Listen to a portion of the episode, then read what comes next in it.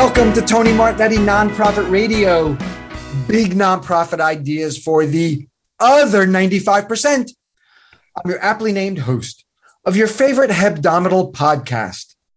Oh, I'm glad you're with me. I'd be forced to endure the pain of pancreatolysis if you secreted the idea that you missed this week's show. Nonprofit Emeriti with Joanne Goldberger. We're kicking off a new feature highlighting long career retirees from the nonprofit community who have ideas, wisdom, and experience to share. Joanne Goldberger is my inaugural nonprofit emeriti guest. On Tony's Take Two, the Jargon Jail Rules. We're sponsored by Turn Two Communications, PR and content for nonprofits. Your story is their mission. Turn-2.co. It's a big pleasure to welcome my inaugural nonprofit emeriti guest, Joanne Goldberger. She had a successful 45 year career as an idea confetti bomb in nonprofit management and fundraising. She's looking forward to retirement at the end of this month. Her only for profit job was many years ago with the largest McDonald's franchisee on Long Island in New York. Since then, it was Mount Sinai Medical Center of Greater Miami Alexander Muss High School in Israel, headquartered in Miami, Carroll Child Care Center in Baltimore, Junior Achievement of Central Maryland, and finally, retirement out of BARCS, Baltimore Animal Rescue and Care Shelter, where she grew their $750,000 budget to over $5 million. You can find Joanne on Facebook. Hey, she's retired. And LinkedIn. Why bother? Joanne Goldberger, Welcome to Nonprofit Radio and Nonprofit Emeriti. Thank you so much, Tony, and hello to all of our guests today. Yes, well, you're the guest. They're the listeners. okay. Well, you bring them in as guests. Yes, we have 13,000 guests. Absolutely. Congratulations. Congratulations on your retirement. Thank you. Thank you so much. What a career. It's um, hard to believe. 45 years. Woo! Thanks. now I feel old. Oh, come on. No, you got you got wisdom. It's not That's not probably longer than most of your listeners' lives. uh, that could be. I don't know. Yeah, there's a lot of listeners who are under 45. That's probably that's that's true. But you have wisdom. It's it's wisdom, not age. It's wisdom. Yes. wisdom and experience. Um, no, it's terrific. Congratulations. Uh, and uh, so you have you have advice around, and you've done this at many organizations, uh, getting to the next level, like getting off a treadmill. What is what does it look like? What what is what does the problem look like before we get into your, your ideas about get growing beyond it? Well, first of all, I've been with some grassroots organization, and that's exactly what it is. It's a grassroots movement to conceive about the organization and what it can be. And it, it's a, it's a lengthy journey. It's it's not an overnight process. So especially for those newer nonprofits and even the middle nonprofits, you need to give yourself about five years. And I was very fortunate when I joined BARCS because I was the, at the time their first director of development. And they were wise enough to know that they wouldn't see major results until about five years. And that's an important thought for executive directors and their boards to know when you're embarking upon a process that it does take time. And it really did take every bit of five years. Yeah. All right. So you need a long-term view, but but what does the problem look like? What what what is a what is a nonprofit that needs to get to the next level? You know what. what uh, uh, uh like sm- there's lots of small donors pursuing small gifts. Talk about talk about what the symptoms are. You know what it looks sure. like. Um, I like to call it the money grab because that's what we were doing. We um, our goal was to raise $8 million and they were raising 750,000. And most of the gifts are small gifts, like 50 or $65. So we were burning ourselves out trying to grab all these small gifts. And you can't and, really and, do but, that. And your, your goal was $8 million and you were coming nowhere near it. nowhere near, not even near a million dollars. Yeah. Um, because that's an awful lot of small gifts to grab. Uh, it can't be done. It, it can't be done can't- fifty dollars at a time. No, it can't. Not and with a small staff, no less, too. Um, Yeah, well, that's so true. Right, Very few right, people right. juggling so many plates. Yeah. And I mean, it, you also need a strong board with a fiduciary responsibility. The board also has to help lead the process. Okay, and we're gonna we're gonna get to we're gonna get to them absolutely. Um, and in events, right? It's like hosting small events that bring in what a thousand dollars or fifteen hundred dollars or like something, two or three hundred dollars. Uh, two or three hundred. At the Uh, time, there were only three and a half of us in the development department. And we were doing literally dozens of these tiny events every week.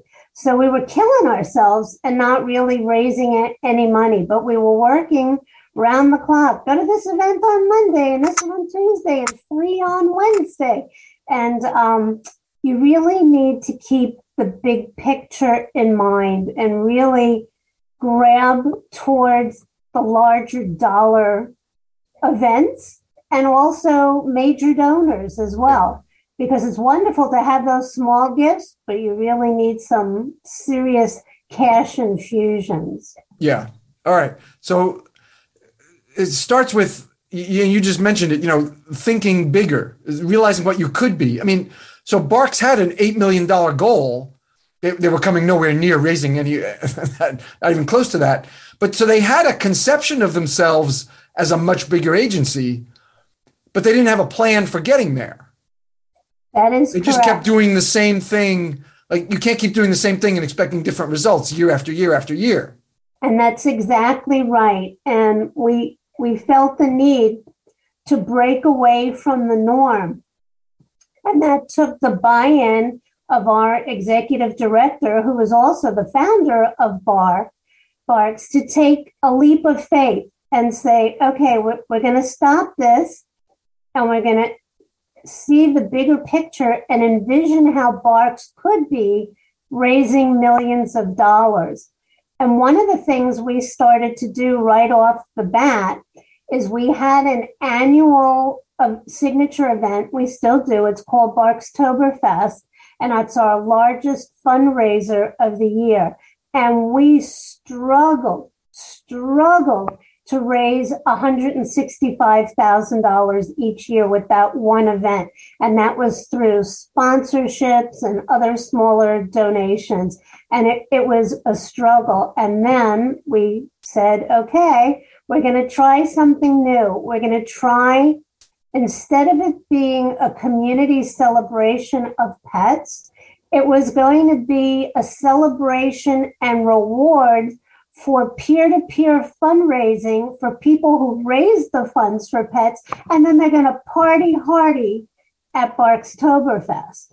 And we went from the first year of raising 165,000 to over $300,000 Yeah. just in the first year because we had people who are our supporters were actually raising the funds for us instead of the department struggling to raise those funds, which of course we did too in terms of sponsorships, but it was awesome to have hundreds of people raising the funds for us and also building awareness for BARCS at the same time. All right. So you need to you you need to be willing to experiment, right? To to pivot away from Yes. what you've been doing for year after year, and it's not getting you even to one eighth of your goal. Uh, you need to be you need to be willing to try something different. It's time for a break. Turn Two communications. They have a free webinar coming up. It's on March 24th. Crisis Communications. They're going to walk you step by step through a crisis communications protocol because you ought to have a plan for a crisis or at least the outline of a plan for how you're going to manage internally and to the outside some kind of major problem crisis that uh, that befalls you. Um, you know, we don't even we don't even want to get into what the possible crises are. You can imagine them.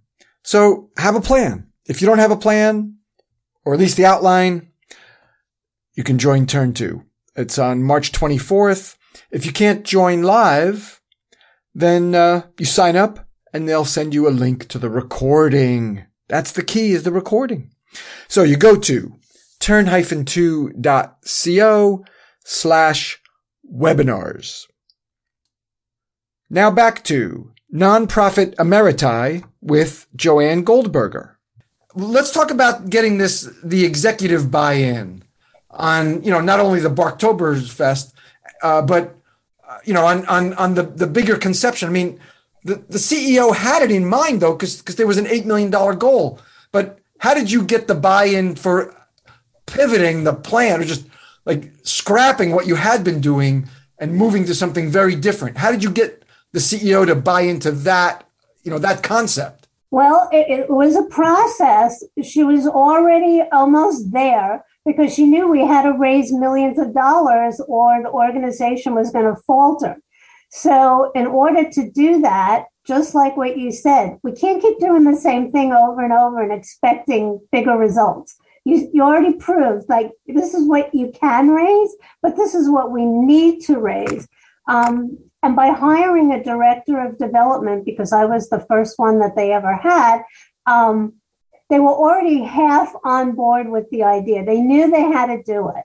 Okay. And so she was trusting, and and we we've had failures, but we've had more successes than failures. All right, and we're going to get to the the need. You know, talking to donors about the need. Uh, we're, we're, gonna we're gonna come to that, but we got to get the we got to get the internal first. Um, and you know, of course, you know, you're sharing your experience from BARCS, but this was experience gained over 45 well, before BARCS, I guess it was 35 year career, you know, you knew what needed to be done. It's not just, you know, you, this is this come to you at BARCS. It takes time to develop the confidence in in a different strategy and then being able to persuade uh, the C-suite or the, the one person, the CEO, and then the and then we're going to get to the, the board, you know, uh, about what the potential is and how best to go about this. You know, this, you know, BARCS was the culmination of a 45 year career. So, you know, you gain this wisdom over a career, and then BARCS became the, the lucky recipient of all your 35 they, years of experience. Right. They did. Right. And as a matter of fact, um, I had a background in marketing, in public relations, in nonprofit management. So it all came together at BARCS. So I did know what to do. I was um, a little mortified that it was just me and two and a half other people that had this lofty goal because I knew how much work it would take, but I was very motivated to do it. I wanted us to succeed. Um, and so I started to put a plan in place. And you've probably heard this other times that those people that can achieve the most get the most handed to them. So, in addition to having to raise at that point several million dollars, I also had to do all the marketing, all the PR, all the social media, and raise the money. and so every day I would come in, I'd look like a deer in the headlights. Like, how could this be? And back in the day, I love how you're laughing about it now. I, oh, yeah, it wasn't funny at the time. yeah, no, I know, I know. um, but at the time, if I could make one post to Facebook and then two months later make another post, that would be a, an accomplishment instead yeah. of engaging others like you're supposed to. But there was like no way I could get it all done. So I always kept my eye on the prize of how are we going to raise more money because we need all hands on deck. All right. The board how did you get the the volunteer leadership to accept this radical change in in fundraising strategy? That too was a process because I was used to working with very high powered boards. Certainly at Junior Achievement, it's all C suite executives from the Fortune 500 companies. And even when I worked at the Alexander Muss High School in Israel, our benefactor was Stephen Muss, the son who owned the Fontainebleau for 50 years. The and, Fontainebleau in the Fontainebleau in Manhattan in Miami. In Miami, yeah. absolutely. Right. So he wrote I had to go pick up a check. He wrote us a check for a million dollars just like that. Just like whipped out the checkbook and wrote it. So when I came to Bart's, who's on the board? Of course, nobody I recognized, but it was all crazy cat ladies, and I'm one of them, so I could say that. And, you know, pet loving people, but they had absolutely no sphere of influence. Um, they weren't able to give on their own, give or get for that matter. So that was one of the hardest and longest term processes process um, to turn the board over into a fundraising board. And that took pretty much almost my entire time at Bart's, which got to start somewhere. Um, because without a board with a fiduciary responsibility, you're, you're never going to get into the to the bigger fundraising dollars. So slowly but surely, we were able to have those board members roll off, and they were very dear, kind people. we found other places for them at yeah. Bart's, but not on the board. Right. And one of the first things we did was we increased the give or get, which they didn't have one. Right. You didn't have to even make a, a financial donation to be on the board at that time. But we increased it to only $3,000. And that got rid of the vast majority because none of them were able to give it or raise it or get it. Um, and so slowly but surely, we started to bring in more notable people because, as many people know, if you want C suite executives on your board, they're only going to be on a board with other C suite executives. They need yeah. to know the people. And so that was a long process in identifying um, members of the board that we wanted and to go after them to attract them. How do you entice the first couple of, of transformational board members? The first one or two or three? How do you, and then I could well, see, you know, okay, now I could be affiliated with somebody else who's prominent in the area, but, but that first one or two, how, how do you get, how do you get them? That's a great question, Tony the first thing we did was mine our database to see who's i mean we had thousands of people in there but who are they and lo and behold we had a few baltimore orioles and at the time Bart oh, was right across the street from Ravens Stadium, M&T Bank Stadium, and Camden Yards. We were right a stone's a, a baseball throw away. and so we saw that one of our not donors, but one of our adopters was Matt Wieters at the time.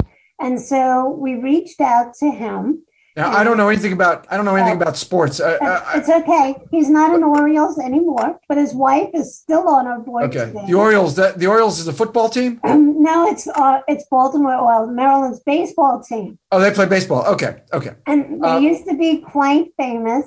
Not so much now. They're they're re- reconfiguring, but back in the day, that was a big deal to have a sports figure tied to Bart's. So we reached out they love their pets who they adopted from us and they agreed to be on the board. Oh, that's fabulous. Right. And amongst right. our volunteers, of which Bart's has 400 active volunteers, we had somebody that was very engaged and he was um, higher up in the Teamsters Union and he was very interested in joining the board. And he had he knew everybody in maryland. He really did. Yeah. and so he brought with him several other board members. And okay. that's how it started to that's grow. how you got started. All right brilliant. So you might by the way i, I knew that the orioles is a baseball team. I was i was i was messing with you. Um, they don't know now though. It's what most people don't know who the Orioles are now. though. Why? What happened to them? Well, they had a changeover in players, and they're they're they're they're struggling, but they're they're on their way back.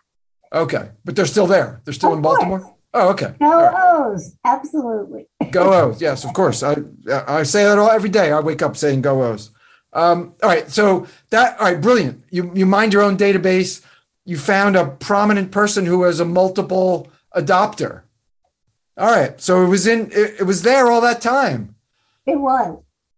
Right. And someone who could be a very uh, uh, major donor to you also. And is. It is. Absolutely. There you go. All right, I see. And then then you got your guy from the Teamsters Union, and then it and snowballed from there. And and that's exactly Okay. how it worked. Okay, and these are folks who are going to want to be on a high-powered board. Uh, so they're going to start to recruit their own folks, uh, as the as the union guy did, uh, their own friends as as as donors as well as fellow board members, and the organization starts to gain prestige, and not these you know three hundred and fifty dollar events on a Wednesday afternoon. And I They're, have they're- they're going to think these are folks who are going to think bigger.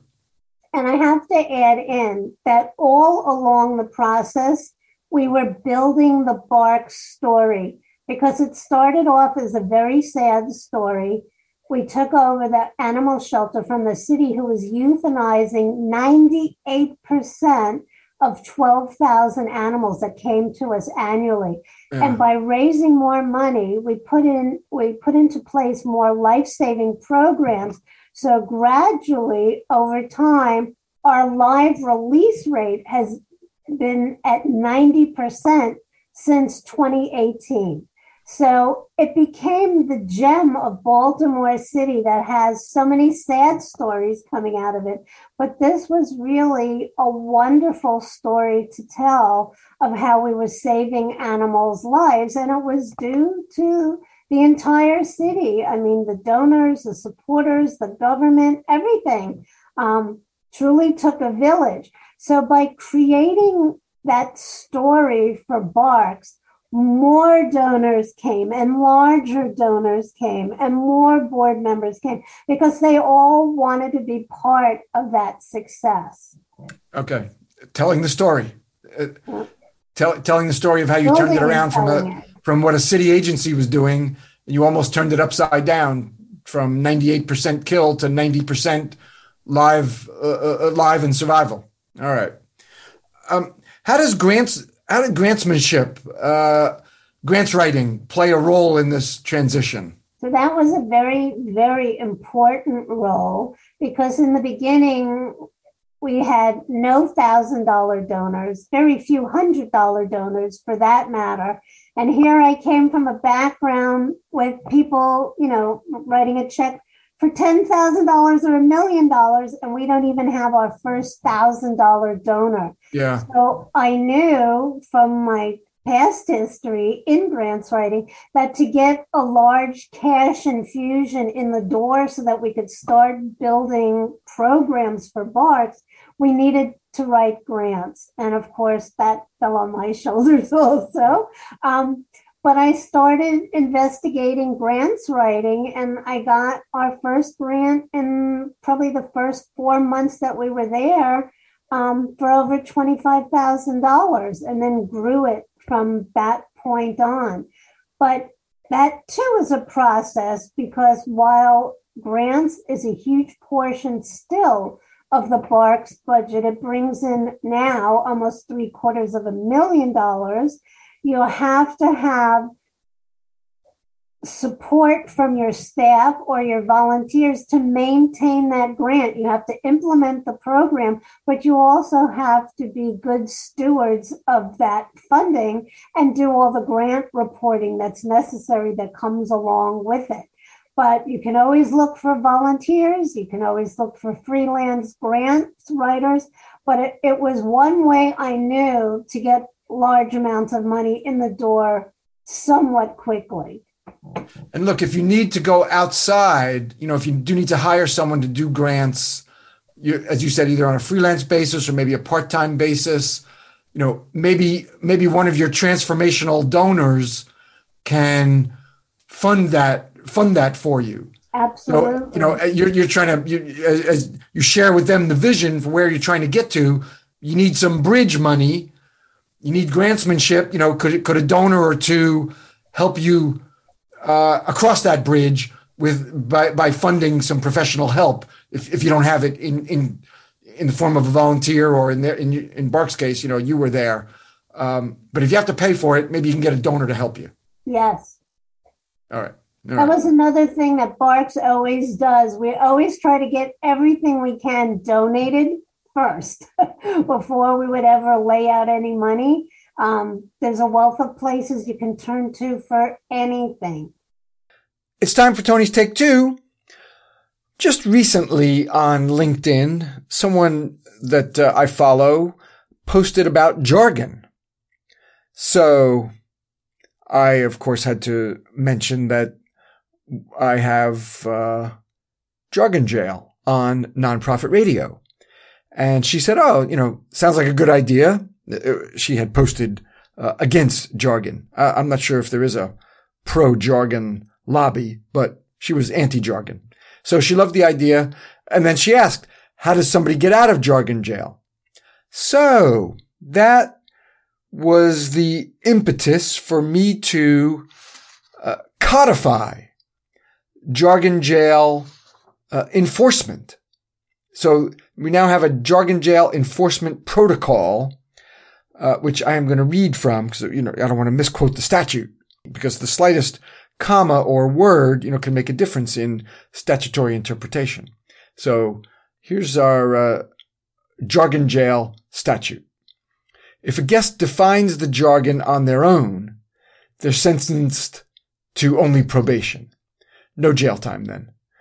If I have to call them out as offenders and they show contrition and then define their jargon, they're granted parole.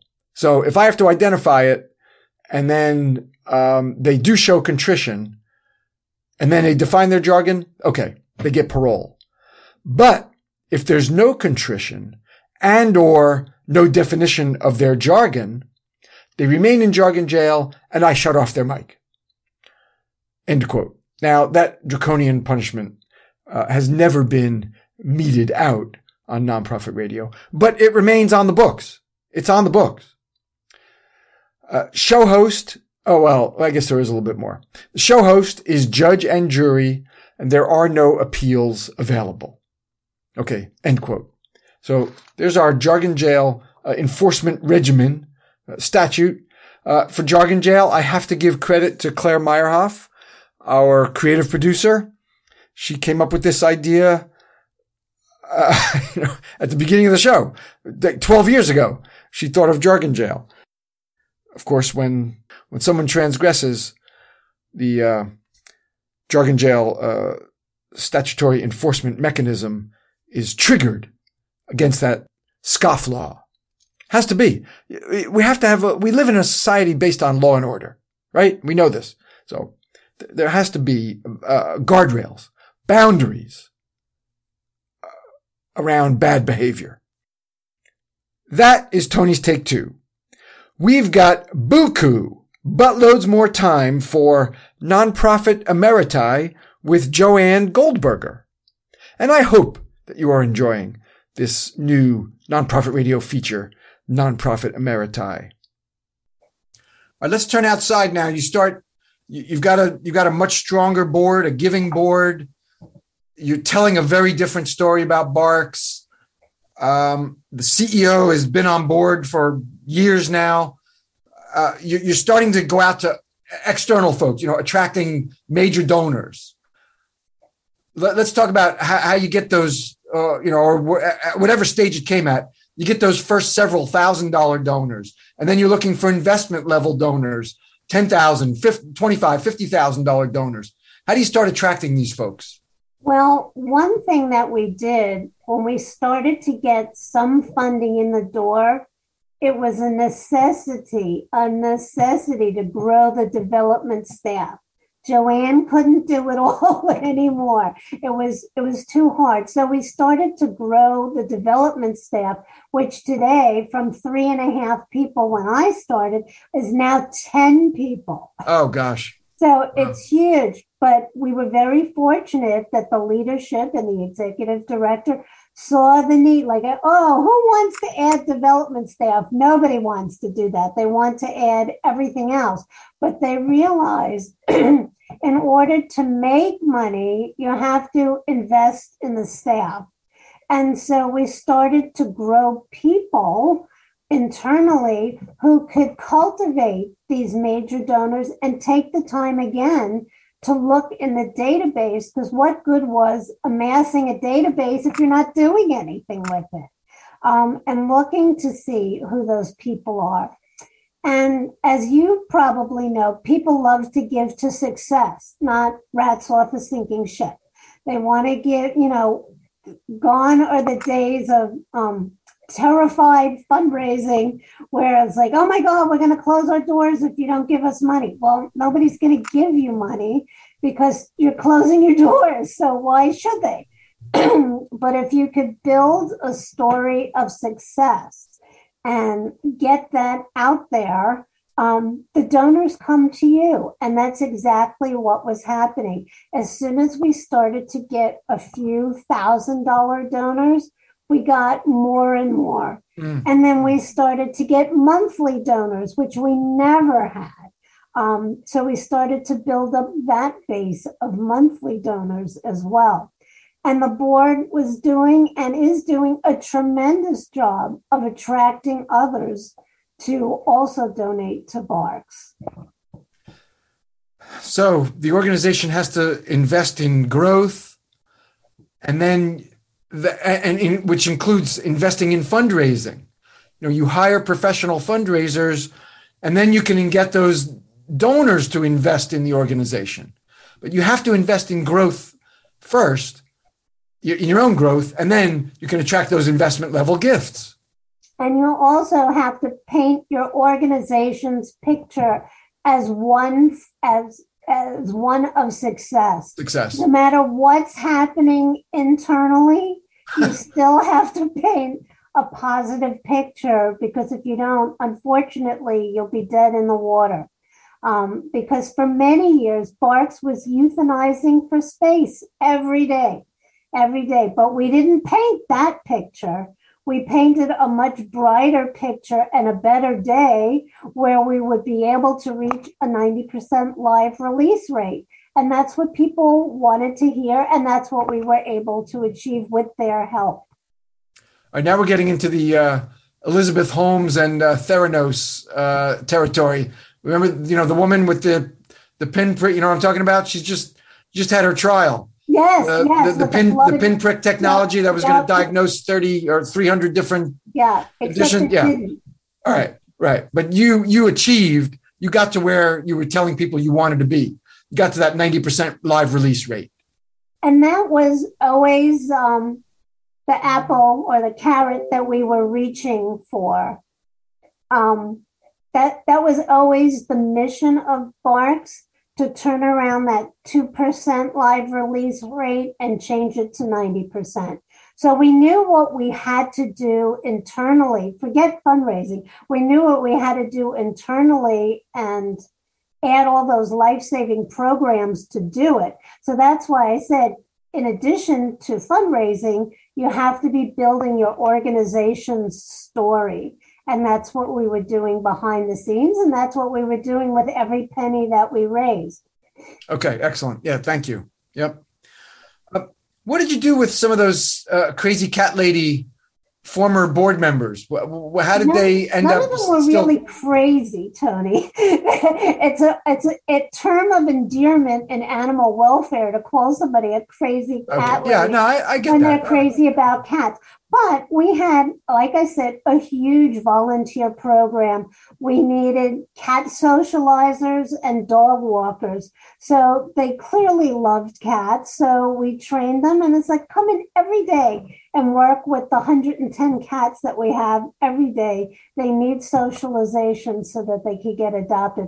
So they were happy to do that. And I kid you not, some were quite pissed off that we all of a sudden said, okay, the, the give or get is $3,000. So right. they just like stormed off. And, you know, there was nothing really we could do about that because, in essence, while we would love to have them back as a volunteer, we wouldn't love to have them back as a board member. So we had to let those people walk. But um, some of them stayed on as volunteers and either dog walking or cat socializing. So we're happy to have them. And I think they were much happier doing that than being on the board. okay. All right. What else? Um, what else haven't I uh, asked you about now that to, to make this transformational change? What other advice you have? Um, one other thing that BARCS is really known for is out of the box thinking for how to raise money. Um, and, and I'm going to give you a few examples in a moment. But if you know who your constituents are and what they love, you play to that audience. So let me explain. Still to this day, our average gift is only $65, but we get thousands of them. And when Joanne was doing social media, that was a joke because I really wasn't. right. Yeah. A um, Facebook post every two months. Right. Right. right. and never looked back. But when we had enough funding, the first person that we hired was somebody that lived with social media and did social media for BARCS. And she'll tell you um, that she was working 24 7 because 2 3 in the morning she was checking her phone for anything that she posted she was engaging donors um, or engaging followers and so we used to have a following of 7500 followers, and today it's almost 200,000. Mm. And having that many also attracts many corporate sponsors and other people interested in you being an influencer. So that was one of the things we did. And she was super creative. So we know that our funding base is primary, primarily millennials. And so what did we do? We and this is all attributed to her who is now she's taking my role as i twilight away. She's the director of community engagement. We had and um, some of you some of your listeners may have seen it or may have seen it around the country because everybody knocked us off once we did it. Bad pet portraits for $10 and our staff and our volunteers draw the most hideous pet portraits you'd ever want. Um, you would pay $10 and send us a photo of your pet, and somebody would draw it. Now, some of them were beautiful, but some look with like the pointed teeth. They look like vampires. it was great, but it was so funny and so unusual that it raised us $10,000 with just $10 donations. Mm. We had a dog wedding a few years ago because we knew our audience would eat it up, and they did. The tickets sold out like crazy, and we raised $30,000 from it. And we got every single thing donated, including the um, hotel banquet hall, all the food, all the liquor, all the music, everything was donated. I don't think we laid out three hundred dollars for the whole thing. You, and you married a dog couple in a in a in a gown did. and a tuxedo. And of course, that was blasted across social media. Everybody couldn't wait for the big day. We had flower kittens, not flower girls. We had flower kittens. I mean, that was the whole shebang. And one thing I always wanted to do was have a Barks mitzvah and I never got to do it, but I hope we will one day. But I always want, I had a tiny one. It was uh, many years ago, but I really wanted to do a big one based on the success of the dog wedding. And uh, the bride had, uh, was handicapped and had a wheelchair attached to her hindquarters and uh, a very handsome groom. That's that's outstanding. Well, I, I love you know to believe it. I, yeah, I love the Barks Mitzvah too. That's yeah. That's, I I always wanted to do. That's that. better. Barks Mitzvah is better than uh, Barks Toberfest. Barks yeah. Toberfest is all right, but I know Barks Barks mitzvah works better. All right. All about that. They'll get there. All right. But the but the lessons are again investing in the organization. They they they hired a social manager, somebody to, somebody who was deeply invested, obviously deeply loved animals, and and and she all those stories. and she engaged. Right. Right. And, and that's then- another thing, you know, when I was doing my one post every other month, BARCS gets in 30 to 35 animals every day of the year. There's so many stories. We're never lacking for stories. And that's prime for social media, but I, I couldn't do it. I, I definitely needed a person. And now we have almost three people at BARCS doing it um, because there's so many followers and there's so much engagement All right. a You lot comes from it. And I have to add one other thing. We raise three hundred and fifty thousand dollars a year just on Facebook, just from those followers. Be it their birthday celebration, they have a fundraiser, Mhm. or just asking outright for donations for very specific animals. Um, we raise a lot of money just on Facebook, so it was well well worth the investment um, because the board and the executive director would say, well, you know, we got to pay forty or fifty thousand dollars at the time to hire somebody plus their benefit package. How do we know we're going to make that back? Well, just in Facebook, we're raising three hundred and fifty thousand dollars a year, so I think we made it back. It Oh, was an excellent well, investment. Right, multiple times. All right, but that's an interesting point. What do you say to that? Well, how do we know? How do we know we're going to get a return on this person? We got to pay fifty thousand dollars plus twenty or thirty percent for benefits. What? How? How do we know this is going to be fruitful for us? And again, it, it's just a matter of trust and knowing what could be. And it was a gamble. We had to see. And everybody at BARCS is super motivated. they truly love animals and will do anything to succeed. And uh, she certainly did. And the money started rolling in. But it could have gone the other way. It could have. But we, we did our research and we were pretty confident that we would be able to raise a vast amount of money just with social media. Okay, again, the willingness to try. To, Yeah. You can't keep doing things the same way. Uh, as we said, willingness to try something different. Make make the investment. All right. And, and I All should right. add one other thing. If it was to fail, we had plenty of roles in fundraising for her to take over instead.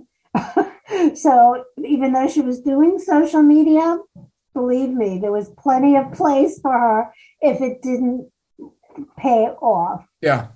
All right. So what does BARCS look like now after the transformation? You said you said 10 people. Is that 10 people doing fundraising? Yep, Well, that- all all different aspects of it, including marketing, public relations, and social media.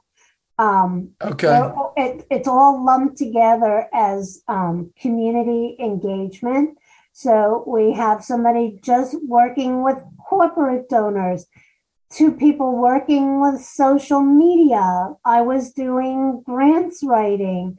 Um, and then we had other people working with donors under $250 and over $250.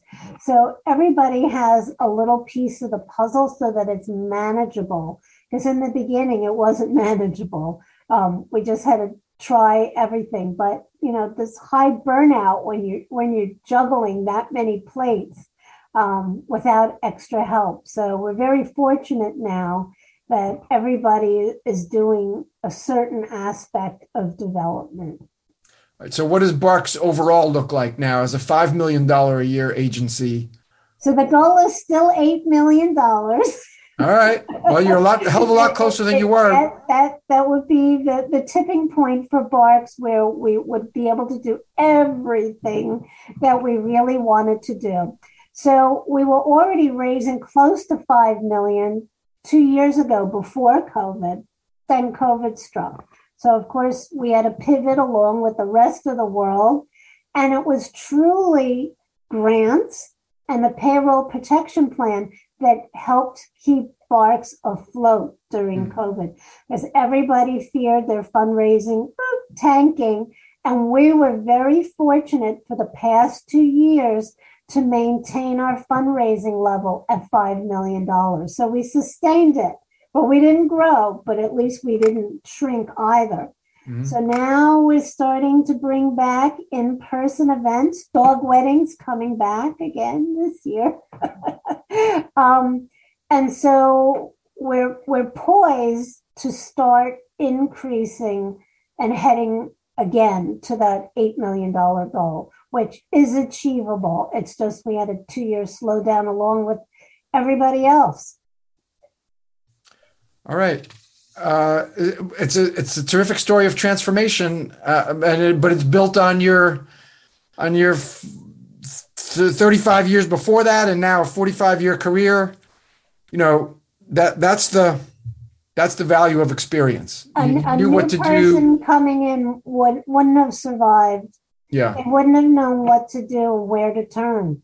And, and or how to get it done. You yeah. Know, it's fine to have an $8 million goal, but you have to have a plan for getting there. Right. So, you know, all the things we talked about, about conceiving your organization differently, getting executive buy-in, dealing with the board, getting their buy-in, talking to and transforming the board, talking to donors about the need, expanding the, the, the donor base, grantsmanship as a transitional tool that was key. Um, telling the right story transforming the organization you know it's these are great lessons. Joanne you're you're, you're perfect. Thank you. Congratulations. Well, congratulations well, on you. what you did at BARCS. Congratulations on your retirement. Joanne thank goldberger you. you'll find her on facebook which makes a lot of sense LinkedIn. How long is that LinkedIn gonna? You're gonna keep, stay on LinkedIn? Why? Yes, why bother? It's gonna, it's gonna say retired as my it's final gonna, job. Okay, right. Yeah, put some confetti bomb around that. Exactly. right. All right. Joanne, thank you very much. Thanks for sharing. Oh, you're most welcome. Thank you, Tony. If you know someone appropriate for nonprofit radio emeriti, uh, nonprofit emeriti on nonprofit radio, please nominate them. You can use tonymartignetti.com. You can email me, tony at tonymartignetti.com. They should have retired from a long career in nonprofits, at least 30 years. And please, they should have good ideas. Please don't nominate a mediocre, lackluster retiree. That uh, status is reserved for me, although I'm not retired yet. But I don't want to. I don't want to have to tell somebody that their ideas are mediocre or middling. So please don't put me in that position. Smart retirees, those are the ones we want. Smart retirees with a long nonprofit career. Let me know about those folks. That is nonprofit emeriti. Next week, fail forward. If you missed any part of this week's show, I beseech you, find it at tonymartignetti.com. We're sponsored by Turn Two Communications PR and content for nonprofits. Your story is their mission. Turn-2.co. Our creative producer is Claire Meyerhoff. The show's social media is by Susan Chavez. Mark Silverman is our web guy. And this music is by Scott Stein. Thank you for that affirmation, Scotty. Be with me next week for Nonprofit Radio. Big nonprofit ideas for the other 95%. Go out and be great.